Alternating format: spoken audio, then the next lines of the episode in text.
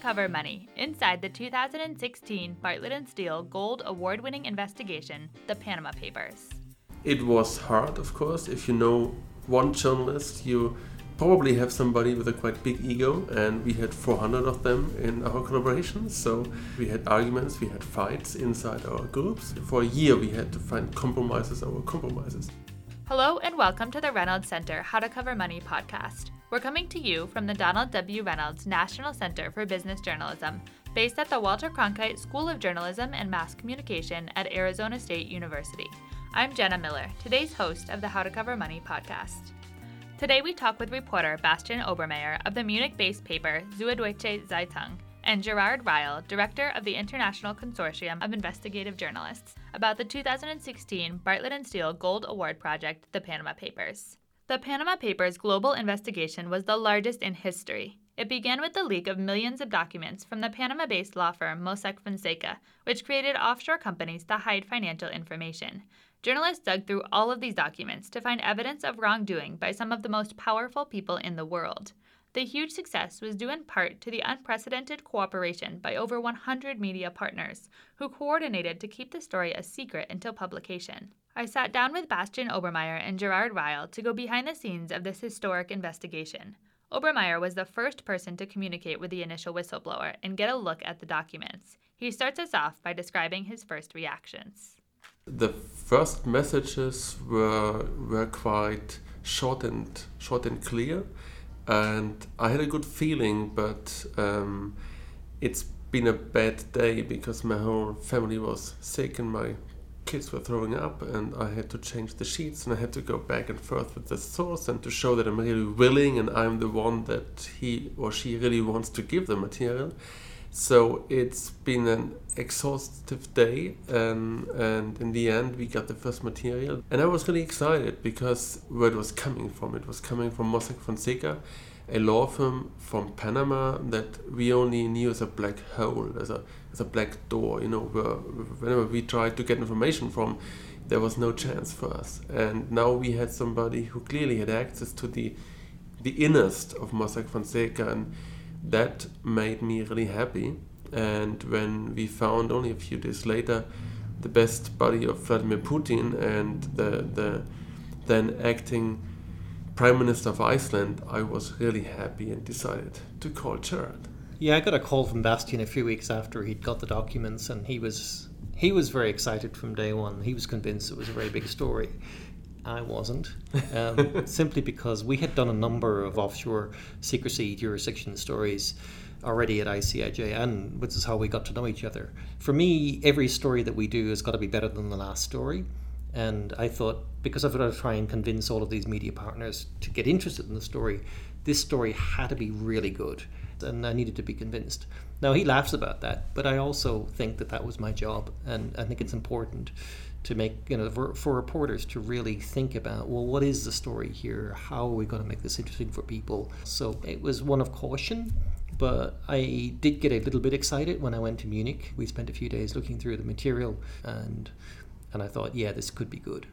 But we didn't know also that was one one essential part of the story that uh, it it you know our excitement kept also growing because we got more and better names all the way while we were working, and that was another thing that that kept us uh, going hard. Yeah, it wasn't like you were getting a, a, bunch of documents from a source who was saying, here are a bunch of documents on 10 politicians or 10 important people.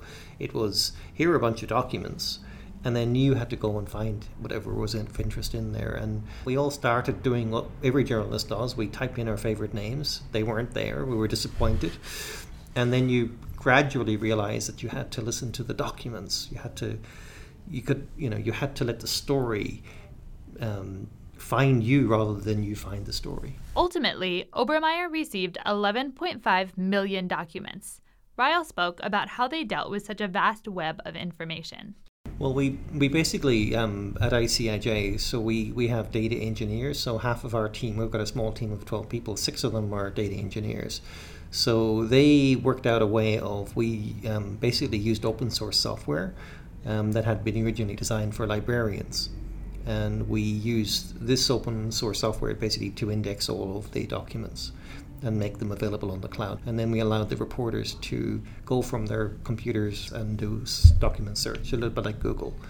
Um, and then the second way we managed it was we built a virtual newsroom for the reporters to go into so they could share tips, talk to each other, um, ask for help from each other. So if a story went from Germany to Brazil to to Greece, we had reporters in each country who could then follow the trail and find documents. It's very important when you get documents like this to put context around them.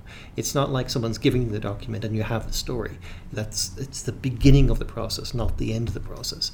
So you know, for instance, when we found the, you know, as Bastian found right away, the Prime Minister of, of Iceland, that by itself wasn't a story, but it was working in Iceland with a reporter there who, who first of all realized that the, he hadn't declared that company. That made it interesting. But then by combing through public records of the Icelandic banks, he found a reference to this particular company and found that it was a creditor of the banks. In fact, it had owned stock or like um, financial interest in the banks. And then it became a great story. And many stories don't develop that way. It sounds so easy um, if you say there's a leak and all those documents, you only, only have to find the good one and hey, you got the story. But it's, um, unfortunately, it's not at all like this. I think my guess is that for each story we did, we had to bury 15 other stories. And this is really what we did last year. We buried stories one after another. And then in the end, we had decided at Süddeutsche Zeitung to go for, you know, an amount of 50 good stories about people. And then our lawyers came and they threw away another 20 stories.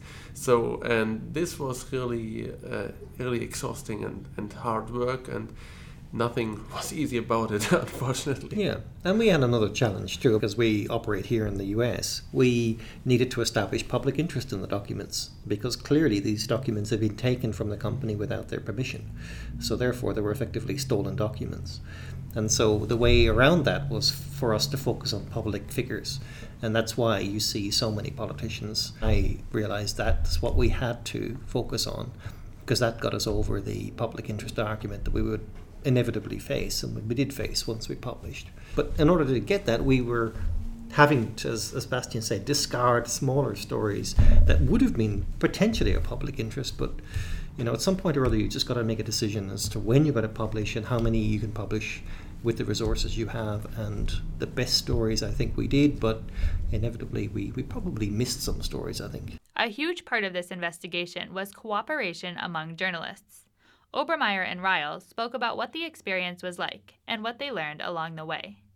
Well, all in all, it was a really great experience, but um, it was hard, of course. If you know one journalist, you probably have somebody with a quite big ego, and we had 400 of them in our collaboration. So um, we had we had arguments, we had fights inside our groups. For a year, we had to find compromises over compromises, and you don't really like to do that.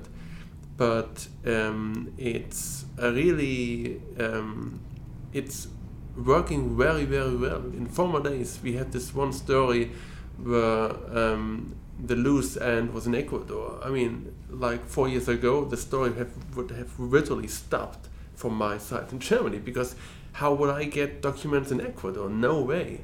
But we had a colleague from Ecuador and she got exactly the documents we needed. And we had a great story which led to a raid in, in the house of the UEFA, the European Soccer Association. Um, so it's really it's the, the the idea of working together is such a great idea that I asked myself why you had to come along to promote it, why nobody else did it before. You know, I think the other thing that we learn here is how little we don't know.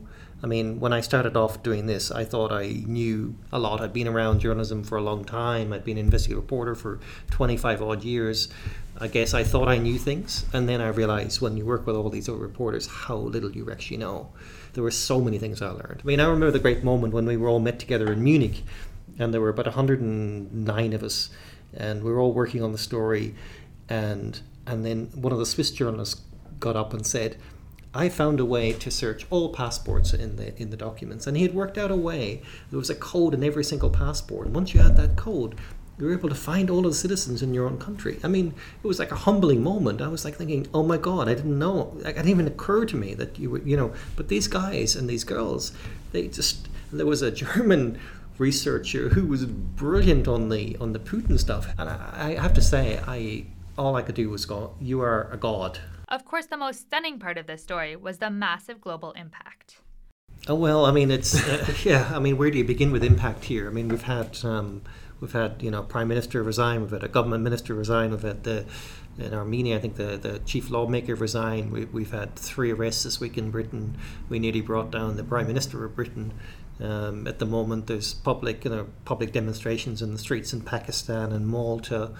Um, you know, I mean, the impact has been enormous, and I think that we're going to see the real um, results over the next year or two. I mean, it takes civil society quite a while from revelation to, to action because courts are much slower than journalists, and it, they have to prove civil wrongdoing or, or criminal wrongdoing. Um, but in terms of impact, it's you know it has to be. You have to be happy, Bastian. I mean, it's I would have never dreamt about this. I mean, if you wake up on the morning on the when you when when you just broke the story and you see mass demonstrations in several countries. We also had had Iceland, Argentina, and even in London there, yeah. there was a mass demonstration, and and you know this is this is because of something that happened to you, and then uh, um, um, you see Vladimir Putin and Barack Obama reacting to the Panama Papers, and you can still remember how you fought with this guy. Is Panama Papers the real the, the, the real name, or should we name it like offshore global leak or offshore secrets or whatever? So and now everybody is just saying Panama Papers, Panama Papers, Panama, and you're like, yeah, wow, wow what happened? So um, no, it's really unbelievable, and I still can't really trust my eyes when I see what happened, and and I think we'll have to wait for maybe a year to to look back and and say what has changed in the offshore world because this is what it's all about. And if there has been no fundamental change, then I would be very surprised. But we still would have to report that because we are not activists. It's not, you know, it's not our cause that we would be fighting here for. But we are we are reporting on on this stuff and sure i don't like the offshore world because i think it's not for the good of humanity that people are able to hide their tracks there and stash their money but um, um, we only can report what we see and, and, and the facts and we are not the lawmakers Thank you, Bastian Obermeier and Gerard Ryle, for spending some time with us discussing your award winning business investigation. And thank you, listeners, for tuning in to another episode of the How to Cover Money podcast. If you'd like to read the Panama Papers investigation, make sure to visit businessjournalism.org. We'll include links to the award winning stories in the show notes for this episode. If you're in need of more business journalism training, the Reynolds Center can help. Visit businessjournalism.org to find articles and self guided training, download our free ebook, Guide to Business Beat Basics, or sign up for our monthly newsletter. The newsletter will keep you up to date on training opportunities from the Reynolds Center year round. If you enjoy the How to Cover Money podcast, be sure to subscribe on iTunes, Stitcher, or SoundCloud. And while you're there, leave us a rating or a review to help make the podcast more visible to other business journalists. Support for the How to Cover Money podcast comes from the Donald W. Reynolds National Center for Business Journalism. Join us on the next episode of our podcast, where we speak with Christopher Weaver of the Wall Street Journal about his work on the 2016 Bartlett and Steele Silver Award winning investigation, Testing Theranos.